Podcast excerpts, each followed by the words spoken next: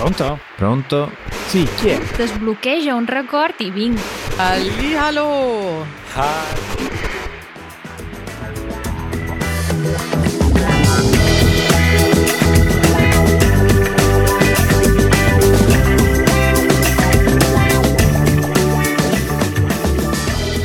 Matteo, non sento la tua voce. Tutto bene? Sei sopravvissuto? Tutto bene, tutto bene. Ah, sospiro di sollievo.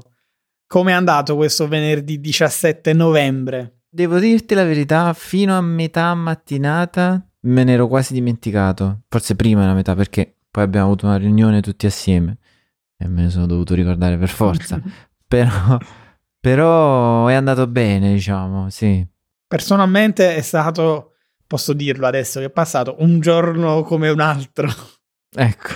Quindi niente di diverso rispetto a tutti gli altri giorni. E devo dire, non ho neanche visto comportamenti particolari da parte dei, dei, di conoscenti e non.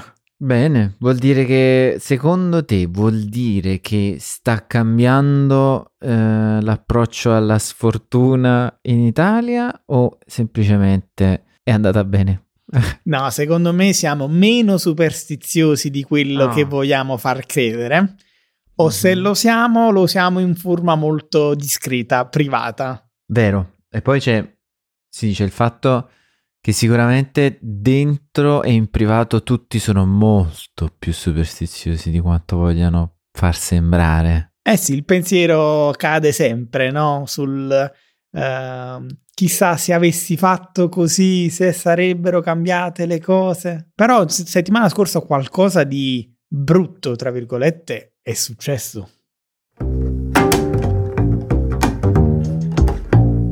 In giro per l'Italia. E che è successo di brutto così? Qualcosa di brutto o forse qualcosa di bello, dipende dai punti Ah, di vista. Ok. Ok. Ti ok. porto in Sicilia, Mm. in particolare in provincia di Catania, perché l'Etna ha eruttato. L'Etna Ah. torna ad eruttare. Evviva! Eh, non, lo, non lo so, dipende. Ma l'Etna adesso è maschio o femmina? Il monte Etna, quindi è maschile. Maschile. E però, eh, sai che in passato abbiamo parlato, anzi poco, poco tempo fa abbiamo parlato del Vesuvio, ma abbiamo parlato anche dei campi flegrei con Mhm. il rischio. Lì, ecco, corna facendo, tornando alla superstizione, si sono calmate le, le acque, o meglio, si sono calmate le terre. Nel senso che non ci sono stati più terremoti, quindi speriamo che la storia sia finita lì. Mentre invece eh, ha eruttato l'Etna, ma qui non fa quasi notizia, cioè se ne parla, ma se ne parla così come nota di colore in tutti i sensi, eh, perché eh, l'Etna erutta spesso e le eruzioni sono molto spettacolari e spesso poco pericolose. Bene, direi. Almeno qualcosa di osservabile e, e poco pericoloso. O o- no, poco pericoloso forse no. È esagerato. Non tanto pericoloso. Poco pericoloso dipende dal- dall'eruzione, perché Eh, ce ne sono tante, succede spesso, è un vulcano molto attivo, probabilmente il più attivo eh, in Italia, sicuramente il più alto, però insomma in passato ci sono state anche eruzioni belle pesanti, anche distruttive. Addirittura pensa che nel 600 c'è stata una eruzione che è durata 10 anni, pensa un po'. Dieci anni di eruzione. Ma dieci anni di eruzione vuol dire che con- diciamo, per dieci anni continuava senza sosta a uscire lava. Eh sì, e questo è, adesso non faccio il vulcanologo, però è una buona notizia, nel senso che Ah, è un vulcano, è attivo, però non si forma mai quel tappo che invece si è formato ad esempio per il, per il Vesuvio. Il Vesuvio, eh, avendo dei grossi periodi di eh, quiescenza, si dice scientificamente, quindi di calma, di addormentamento, è, è come dire, si, si solidifica il tappo e quando poi ci sarà una nuova eruzione in futuro, scoppierà letteralmente. Invece aia. l'Etna è più come una pentola a pressione che lascia uscire piano piano la pressione e quindi non esplode mai. Ok, quindi è un, diciamo, un vulcano più da guardare, Sì, mentre il, il Vesuvio è più da scappare. da- il Vesuvio è da pregare, mentre l'Etna è da eh, guardare in tutti i sensi. Guardare per lo spettacolo delle eruzioni, che sono di tipo stromboliano, eh, nome che prende da un altro vulcano che si trova lì vicino, eh, in Mhm. Sicilia, ma su un'isoletta. um, e che sono molto spettacolari, quindi ci sono queste fontane di lava, mm, si fanno anche le escursioni per andarne a, a vedere, io non, non me la rischierei eh, così, eh, però l'Etna è molto interessante per diversi eh, motivi, innanzitutto ad esempio eh, la storia, o meglio la mitologia, gli antichi greci pensavano fosse l'officina di un fabbro, il dio Efesto, e per i romani quello che sarà il dio Vulcano, che si dice creassero i metalli, forgiassero i metalli eh, proprio nel cratere del monte Etna. Deve essere stato spettacolare, diciamo, l'Etna ai tempi dei Romani e dei Greci. Secondo me è spettacolare ancora oggi ed è spettacolare anche il rapporto che i siciliani hanno con questo eh, vulcano, che mi ricorda un po' il rapporto che hanno un po' i napoletani con il Vesuvio, questo Mm. misto di paura e affetto. Pensa che i siciliani chiamano l'Etna a montagna, la montagna, Mm. quindi proprio in maniera amichevole. E un altro eh, nome che danno i siciliani all'Etna è Muncibeddu, che tradotto in italiano sarebbe Montebello più o meno. Mm. Adesso a me sembra quasi come se i siciliani accarezzassero l'Etna per dire Montebello, facci stare quieti, facci stare tranquilli. Lo coccolano, giustamente. Eh sì, lo coccolano. In realtà questo nome deriva dall'arabo, perché Jabal in arabo vuol dire montagna, quindi lo chiamano Monte Jibel o Monte Monte. Tradotto Monte. Montagna. Eh sì, è un po' come succede per il deserto del Sahara, che Sahara è arabo per deserto, quindi lo chiamiamo tutti il deserto. Deserto, deserto. deserto. Il signor deserto, il deserto con la D maiuscola. Matteo, una curiosità, ma tu lo sapevi che a volte si usano gli esplosivi per deviare il corso della lava? No. Eh sì. Quindi è, un- è- è strano, queste cose sono sempre molto strane, un po' come quando si brucia alcuni, si bruciano alcune parti di bosco per, di- diciamo, per limitare gli incendi. Che dici, ma scusa, com'è possibile? Esatto, Eh. questa non l'ho mai capita. L'ho vista recentemente in una serie TV americana, questa scena, Mm, mm, e mm. per me continua a non avere senso, ma forse perché Eh. non ho approfondito abbastanza. Cioè tu eh, dai fuoco ad una parte volontariamente per evitare che il fuoco si espanda. Sì, perché tu è come, è, come, è come bloccargli il passaggio con una terra ormai già bruciata e quindi si ferma lì dov'è. Ah, ecco, effettivamente è una spiegazione fantastica. Impedisci di propagarsi tracciando una Sì. linea, praticamente. Se non c'è tanto vento puoi farlo. Mm, molto interessante. Se c'è troppo vento eh, rischi che comunque arrivano... Di peggiorare la situazione. Non di peggiorare la situazione, ma rischi che comunque questa, questa striscia che fai eh, viene superata perché il vento porta le fiamme nelle parti ancora da bruciare quindi hai fatto un lavoro così. Però è, è- è utile spesso. Mm. Nel caso dell'Etna invece eh, si fanno delle esplosioni. Qui non ho capito se si creano delle piccole montagne in modo da deviare il corso della lava, eh, ma Mm. si fa per proteggere i- eh, le cittadine, i paesi. E eh, soltanto negli ultimi 30 anni è successo almeno due volte eh, nel caso dell'Etna. Mm. Nel 91 per salvare e proteggere una cittadina che si chiama Zafferana Etnea Mm. e nel 2001 per proteggere invece una cittadina, una stazione turistica in questo caso che si chiama Etna Sud. Quindi praticamente usano gli esplosivi per forse creare dei- degli avvallamenti e la lava preferisce quegli avvallamenti, probabilmente. Eh sì, è come creare un blocco, no? Costringi al letto di lava a deviare. a deviare, Mm. quindi invece di andare dritto è costretto a separarsi oppure prendere proprio una curva, una deviazione. È un modo molto eh, così interessante di risolvere un problema.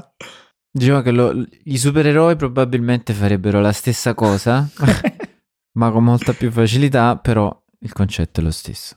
Eh sì. Allora fai così, dai, la- visto che l'Etna è in eruzione, non dovrebbero esserci problemi, però manda un sms a qualche supereroe e vediamo se ci aiuta. Vado, eh?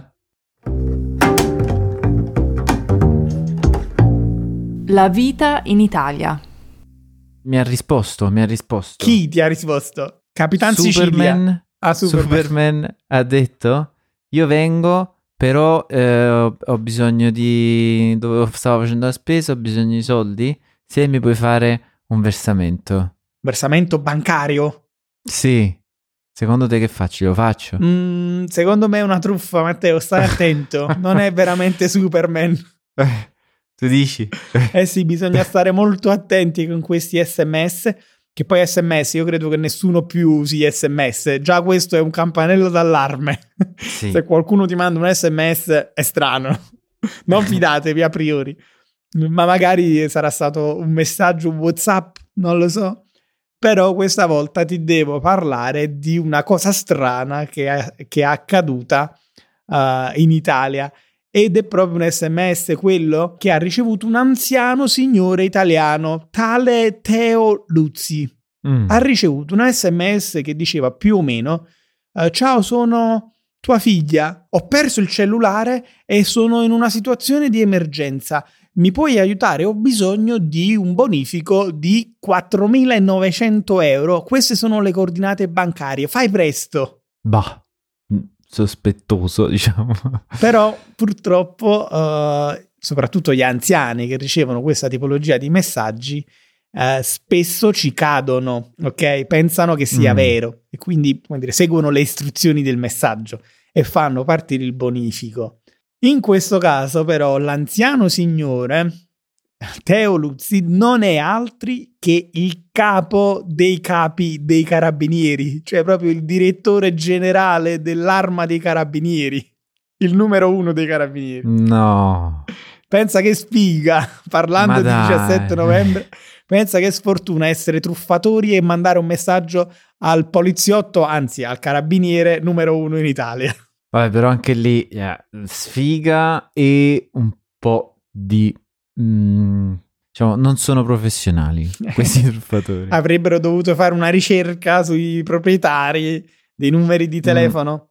Eh, perlomeno. Io invece credo che loro la mandino un po' a tappeto, uh, magari pescando o rubando i numeri di telefono da qualche database online. E, insomma, lavorandosi grandi numeri, sperando che poi l'1% ci cada. E loro, insomma, ne hanno fatto un bel guadagno, pensa a 5.000 euro a bonifico. E in questo caso il carabiniere, eh, anzi il comandante dei carabinieri, si è comportato come dovremmo comportarci tutti in queste situazioni. Quindi ne impariamo tutti una lezione. La prima cosa che ha fatto è stata contattare la persona interessata, nel suo caso la figlia. Mm. Quindi chiami la persona che dice di essere in difficoltà e chiedi davvero se quello è un messaggio mandato da lui o lei. In questo caso la ragazza ha detto no, assolutamente no, non sono io, deve essere una truffa. In questi casi noi dobbiamo chiamare i carabinieri o la polizia. Lui, essendo già carabinieri, ha semplicemente escogitato un piano con i colleghi. Ha detto, sai che facciamo adesso? Chiamiamo noi loro e ci fingiamo preoccupati e disposti a fare il bonifico. E li teniamo al telefono quanto basta per rintracciare il eh, segnale del loro cellulare. Perfetto. Eh? Piano malefico. Ve lo sareste aspettata? Truffatori. Ed è andata così. Hanno rintracciato la posizione precisa del, del, numero di cellulare, hanno fatto irruzione con non so quante volanti dei carabinieri e hanno preso i criminali, i truffatori, e hanno anche trovato un bel bottino, quindi hanno sequestrato tutti i contanti che hanno, uh, insomma, che sono i proventi delle truffe di questi criminali. Vi è andata male, Mm. cari criminali? Molto bene, molto molto bene, sono molto contento anche perché Eh, purtroppo questa, diciamo, cadere in queste truffe è, è facile. È facile e, per esempio, è capitato a mia madre. Mm. Non 5.000 euro, grazie a Dio. Eh, non ricordo come cosa, ma fortunatamente più che economico è stato poi, diciamo, ha dovuto rifare una serie di conti, account eh, in giro perché Mm. eh, o- poi erano riusciti a entrare. Persone che sono sole e non hanno familiarità con cellulare, computer e internet Mm. e anche banche in realtà, perché non è che... Sì, banche online.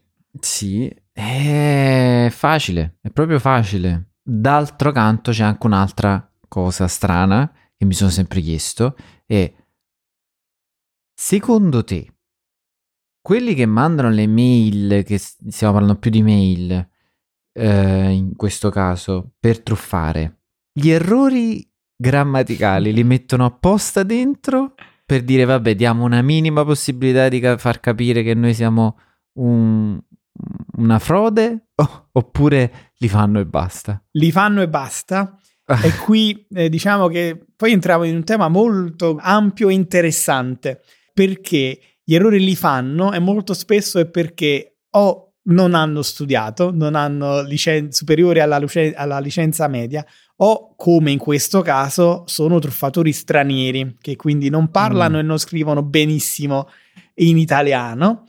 Però questo mi fa pensare che ecco, vedi gli usi dell'intelligenza artificiale e i rischi dell'intelligenza artificiale Eh. in futuro e pensa che questo potrebbe essere un problema che i truffatori non avranno, anzi potranno in futuro replicare la voce dei tuoi parenti, anche eh, magari il video de- dell'aspetto dei tuoi parenti e mandarti un messaggio con una richiesta d'aiuto.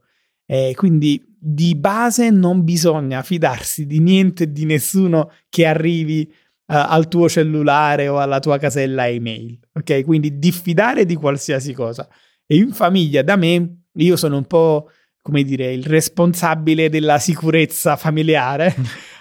Tutti quelli che ricevono un messaggio vagamente sospetto mi Lo contattano e dicono: Ma secondo te posso cliccare? Secondo te è vero che mi ha scritto la posta dicendomi che ho vinto 1000 euro? Nessuno regala niente a nessuno. Il mitico principe nigeriano che ti contatta per dirti che ti vuole lasciare l'eredità. Esatto, esatto. È un po' più complessa perché ehm, ormai si stanno affinando, no? E alcuni dicono: C'è un problema con il tuo ordine Amazon. E siccome tutti hanno, ormai usano Amazon e fanno ordini, oppure c'è un problema con il tuo conto banco posta. Quasi tutte le famiglie hanno un conto banco posta e quindi sei portato a, a cliccare, ma invece non bisogna mai cliccare nulla. Se c'è un problema con il vostro ordine Amazon, cambiate dispositivo, entrate magari dal computer senza cliccare eh, il messaggio e andate nel vostro account e controllate lo stato dell'ordine. Stessa cosa per la posta. C'è la polizia postale per questa tipologia di truffe, quindi nel dubbio chiamate la polizia postale. Sì, anche perché sono qui per questo. Comunque il 100% delle volte mh, le comunicazioni che arrivano per mail sono tutte quante truffe. Eh sì, la, possibil- la probabilità è molto alta, quindi fate attenzione e fate anche attenzione a non confondere i vari ragù in Italia.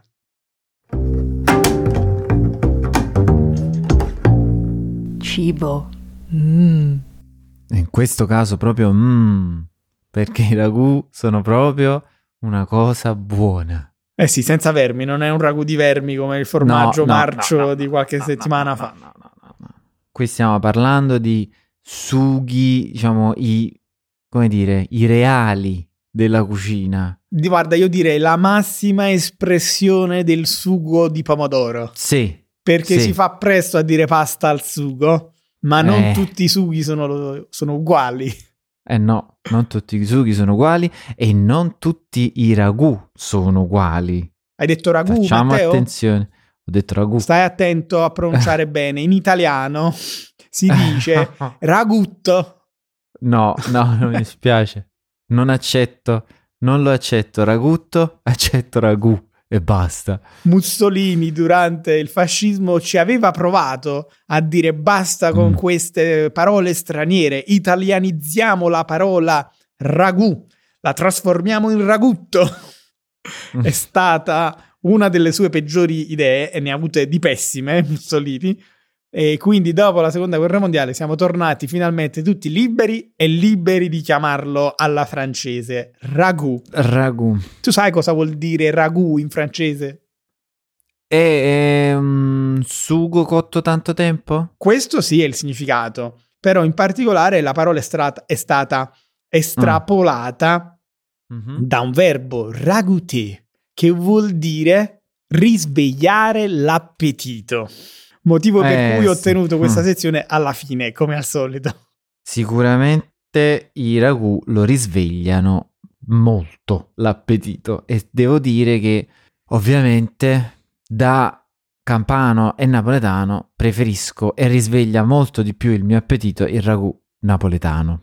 E io adesso ho una domanda per il Matteo Vai. cuoco, ma anche per il Matteo semplicemente appassionato di cibo. Qual Mm. è la differenza tra ragù bolognese e ragù napoletano? Perché se uno straniero viene in Italia e ordina il ragù, semplicemente potrebbe ricevere l'uno o l'altro. Eh, c'è tanta differenza. Possiamo partire dal tipo di carne che viene usato all'interno di questi sughi. Eh, entrambi sono sughi che cuociono per molto. Quello che prevede il ragù bolognese è pancetta a dadini e carne tritata di manzo Mm. vari tipi di tagli, però manzo, carne tritata, attenzione, carne tritata, lo ripeto, perché nel ragù napoletano carne tritata no, a meno che non sono polpette del giorno di prima, Mm. però questa è una variante Del ragù classico. Esatto. E poi all'interno c'è di tutto, pezzi, però pezzi di carne, eh, o addirittura braciole di carne che sono degli involtini imbottiti, salsicce, costine. E questa carne viene prima rosolata e poi cotta, cuoce assieme alla passata di pomodoro. Qui stiamo parlando per 4-5 ore Mm. Quella- quello napoletano. Quello bolognese mi pare che bastino anche un paio d'ore, anche perché la carne è già tritata. Si cuoce più facilmente, insomma. Sì, i, cubetti di pancetta sono piccoli. Matteo, però hai dimenticato alcuni ingredienti per il ragù alla bolognese, Un sacco di verdure. le verdurine. Sì. Queste verdurine. Sì, è vero. Ci sono tante verdurine tagliuzzate e c'è un trito, un, un gran trito di carote, sedano e...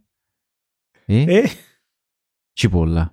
e poi tu hai parlato di pomodoro, passata di pomodoro, ma io ho scoperto che in realtà originariamente per il ragù napoletano non si Mhm. utilizzava la passata di pomodoro come fanno quasi tutti ancora oggi, ma si utilizzava il pomodoro pelato San Marzano, Mm, eh? che sarebbe un quello in- ulteriore... in giusto?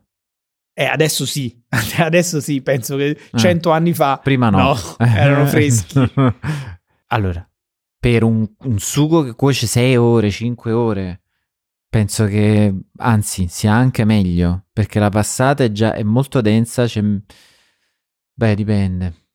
Dipende dal sapore che gli vuoi dare. Secondo me il pomodoro fresco viene un po' più leggero, perché c'è un po' più di acqua. Mm, e quindi nella cottura eh, non, non riduce moltissimo il sugo, ma parte della riduzione è l'acqua che evapora. Invece nella passata c'è meno acqua, quindi subito inizia a ridurre il sugo e quindi praticamente arrivi ad avere non solo un condensato di carne, ma anche di pomodoro e quindi è bello cremoso. pesante e cremoso. Mhm. Ultima differenza è il vino, Mm, questa non la sapevo. eh, perché nel ragù alla napoletana non c'è vino. Eh no. Mentre invece nella preparazione del ragù alla bolognese c'è, viene sfumato il vino. Adesso non ricordo se bianco o rosso. Chiedo aiuto agli amici da casa. Mm. Amici emiliani, se ci ascoltate, fateci sapere se ci va il vino bianco o vino rosso. E viene sfumato, quindi è una, forse una preparazione un po' più elaborata nei passi, ma più breve rispetto al ragù napoletano che viene eh, cucinato più a lungo, ma forse una preparazione più semplice. Ti dirò che a questo punto possiamo anche dire che c'è una differenza di pasta usata con questi due sughi E c'è, tradizionalmente. Perché con il bolognese ci sono le tagliatelle all'uovo fresche. sì, generalmente la pasta tipica emiliana, quindi Mm. pasta all'uovo, pasta fresca. Invece per il ragù napoletano penso che la tradizione voglia gli ziti spezzati a mano, O comunque pasta corta in genere. Mm, non all'uovo mi raccomando, con il ragù napoletano no all'uovo, per favore. Però, insomma, per chi ci ascolta, per gli stranieri che ci ascoltano, è un problema che in realtà esiste e non esiste. O meglio, che il menù dipende un po' dalla città in cui siete. Se siete a Napoli o comunque nel sud Italia e reggete ragù, probabilmente si parla di ragù napoletano. Mentre invece se siete in tutto il resto d'Italia, per ragù si intende ragù alla bolognese. E invece eh, nel sud lo chiamiamo direttamente la bolognese, alla bolognese. Ok, quindi rigatoni alla bolognese vuol dire con il ragù alla bolognese. che il 90% delle volte è passate pomodoro con carne macinata. Eh, questo all'estero sicuramente. In Ma Italia qui, secondo, sai. me, secondo me siamo un po' più preparati Mm. sull'argomento. C'è qualche emiliano in giro per l'Italia che porta in alto la bandiera del- della bolognese. Matteo, facciamo così: si è fatta una certa ora e non a caso noi teniamo sempre il cibo per ultimo. Eh, ma adesso dobbiamo andare di là, quindi porta qualche snecchino, qualche cosa da stuzzicare per stuzzicare per tenere a bada questa fame che ormai è tanta. Ok, ti- mi sono preparato. Ho Bene. un po' di pane eh? Mhm. e un po' di sugo. Ah, bravo, complimenti. Bene, vedo che lei si tratta bene. Va bene. Andiamo di là, Andiamo. va, che parliamo Andiamo, di andiamo. tutto questo eh, e parliamo anche un po' di, delle altre varietà, perché ci sono de- delle modifiche che si possono fare a queste eh, ricette per personalizzarle, più o meno tradizionali. eh. Eh sì, poi voglio capire anche il tuo rapporto con il ragù. Amore e odio. Eh, eh, immagino. Matteo, direi spostiamoci e eh, se volete ascoltarci, se volete proseguire eh, con l'ascolto, diventate membri della comunità di Easy Italian. Lo sapete che eh, se fate questo di- ehm, avrete accesso a contenuti extra, non solo l'after show, ma anche la trascrizione interattiva della puntata, la traduzione multilingue ed il vocab helper che mostra a schermo 10 tra le parole più importanti o più difficili minuto per minuto. E ci vediamo settimana prossima. A tavola! vivo.